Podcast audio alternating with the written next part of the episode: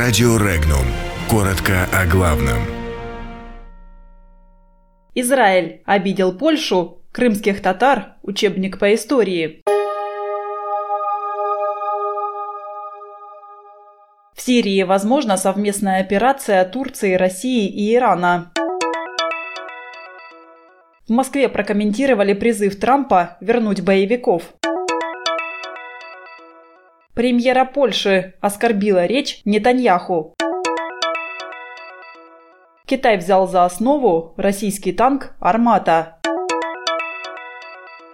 Крымские татары требуют изъять из школ учебник по истории. Президент Турции Реджеп Таип Эрдоган заявил о возможности начала совместной военной операции с Россией и Ираном в Сирии – Целью операции станет разгром радикальных группировок в сирийском Идлибе, зоне деэскалации. Операция может начаться в любое время. Все зависит от развития ситуации в Сирии. В отношении иностранных террористов существует определенный алгоритм действий, закрепленный в резолюциях ООН, который страны, в чьих руках оказались подозреваемые в терроризме, должны четко соблюдать. Об этом заявил министр иностранных дел России Сергей Лавров, комментируя призыв президента США Дональда Трампа к странам Евросоюза вернуть обратно свыше 800 боевиков и судить их. Лавров считает, что надо соблюдать критерии, и первый абсолютно неотъемлемый шаг – это транспарентность и передача данных на этих лиц.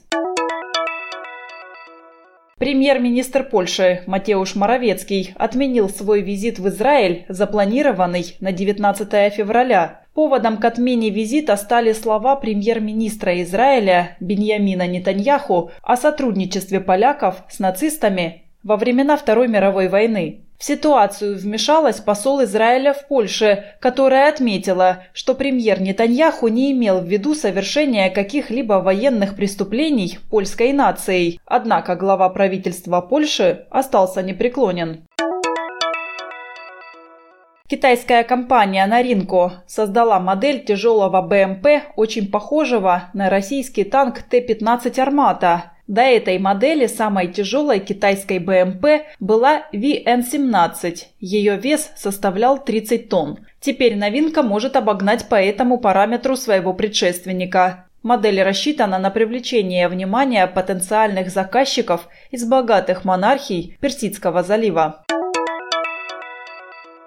Учебник по истории Крыма для десятых классов, написанный профессором МГУ Сергеем Юрченко, должен быть изъят из всех школьных и публичных библиотек региона. Об этом говорится в обращении Совета крымских татар к главе Крыма Сергею Аксенову. В книге утверждается, что в годы Великой Отечественной войны на сторону гитлеровцев перешли 20 тысяч крымских татар, а 14 тысяч крымских татар призывного возраста участвовали в борьбе с партизанами. Содержание учебника разрушает межнациональное согласие в Крыму, отмечено в документе. Авторы учебника умолчали о других фактах, подтверждающих весомый вклад крымско-татарского народа в борьбу с фашистскими захватчиками. Подробности читайте на сайте Regnum.ru.